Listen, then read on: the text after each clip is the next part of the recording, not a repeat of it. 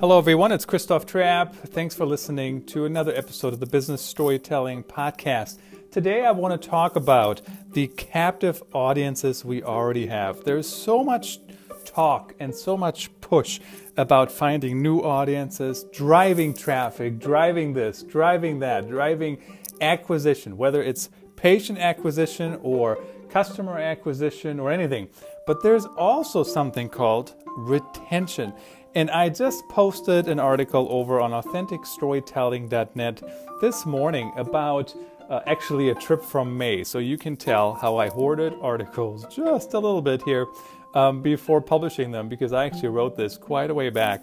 Um, I was at DES Madrid, which is a digital um, conference in Madrid last year. I talked about how to stay ahead of all these techno- technological changes.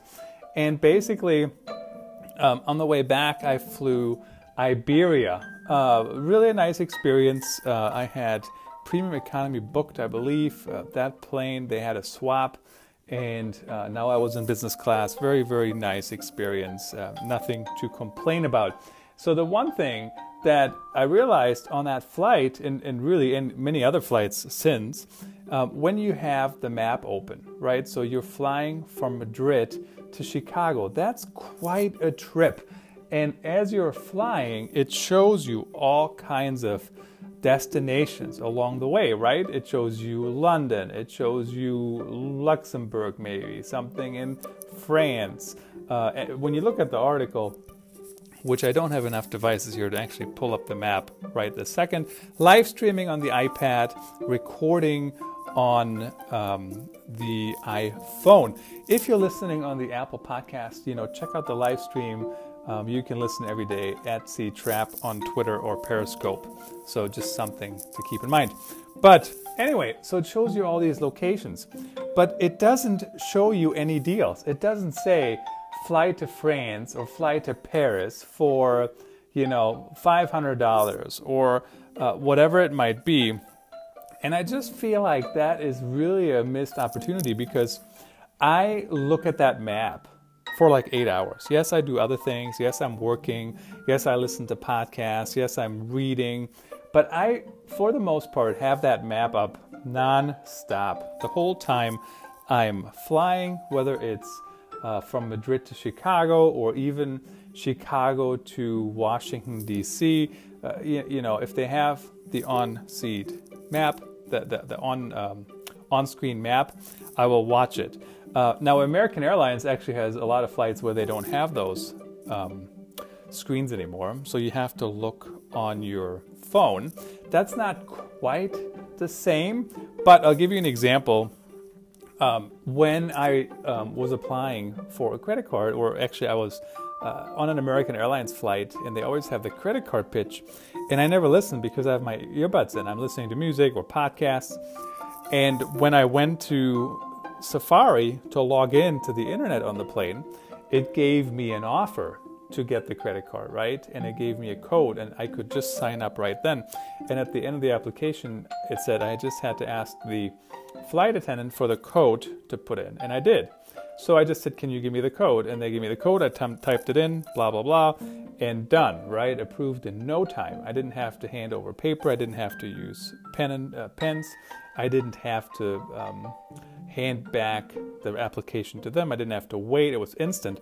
So, again, fantastic example by American to really capitalize on their captive audience because I was looking at that screen anyways.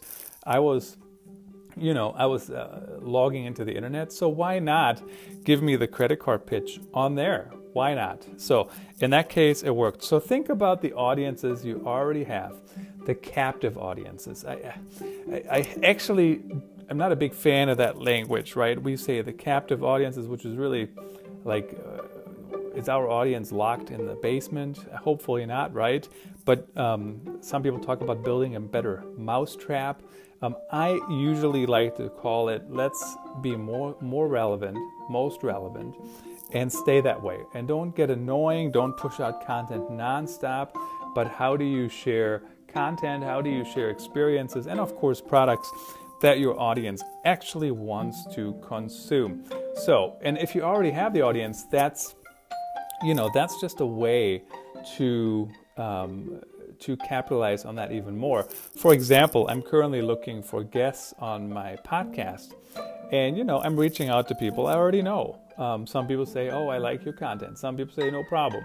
Some are really big names, and we'll start that um, shortly here.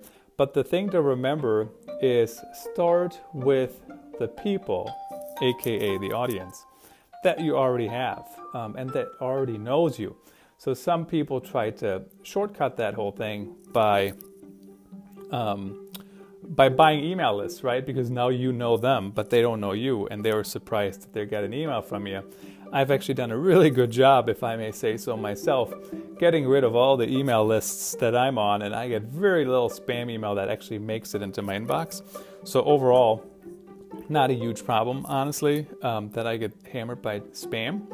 But I know that's what some marketers do buy a new list, hammer it, hammer it, hammer it. And it's really the same concept, right? Because you know who they are, even though they don't know who you are. So maximize who you already have, who is paying attention to you. Um, if they're looking at the screen for the next nine hours, you might as well make it useful for them. And as a traveler this year, close to 150,000 miles, I would love to see deals on that screen or highlights. You know, here's a fact about uh, Paris that you didn't know, or or wherever, wherever you're flying over. I don't, I'm I'm not sure right this second, honestly, but you you get the point. Um, once you get to the U.S., you know, are there other things that you can show? Now, maybe Iberia doesn't want to do that because they fly to Chicago and then a couple other locations, and they don't fly to Columbus, Ohio, for example.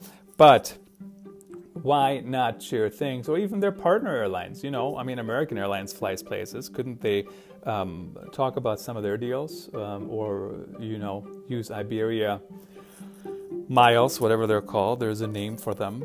Um, so something to think about. How do you captivate? How do you keep engaged the audience you already have? Um, another way to do that is when people leave and it is actually it is a phenomenon we're seeing out there. People come to a website, they check it out, they leave. I do it even with websites where I'm a huge fan. I'm a huge fan. Huge, huge, huge. I mean, I am a fan boy. Let's call it that. Let's call it what it is. And, you, you know, and I don't go there every day. They're not my homepage, but I know them. And when I have a problem, when I try to find a solution to a question, um, I go to them and they're my go-to, but I don't go there every day. You know, I don't go, oh, I wake up and I say, I got to go to this this website. And but they're my go-to. I know who they are. Um, they do send me an email every once in a while, which which is fine. But I don't, you know, I want to control that frequency as well. But another reason, so people coming and going it's not necessarily don't take it personal it does happen it happens quite often.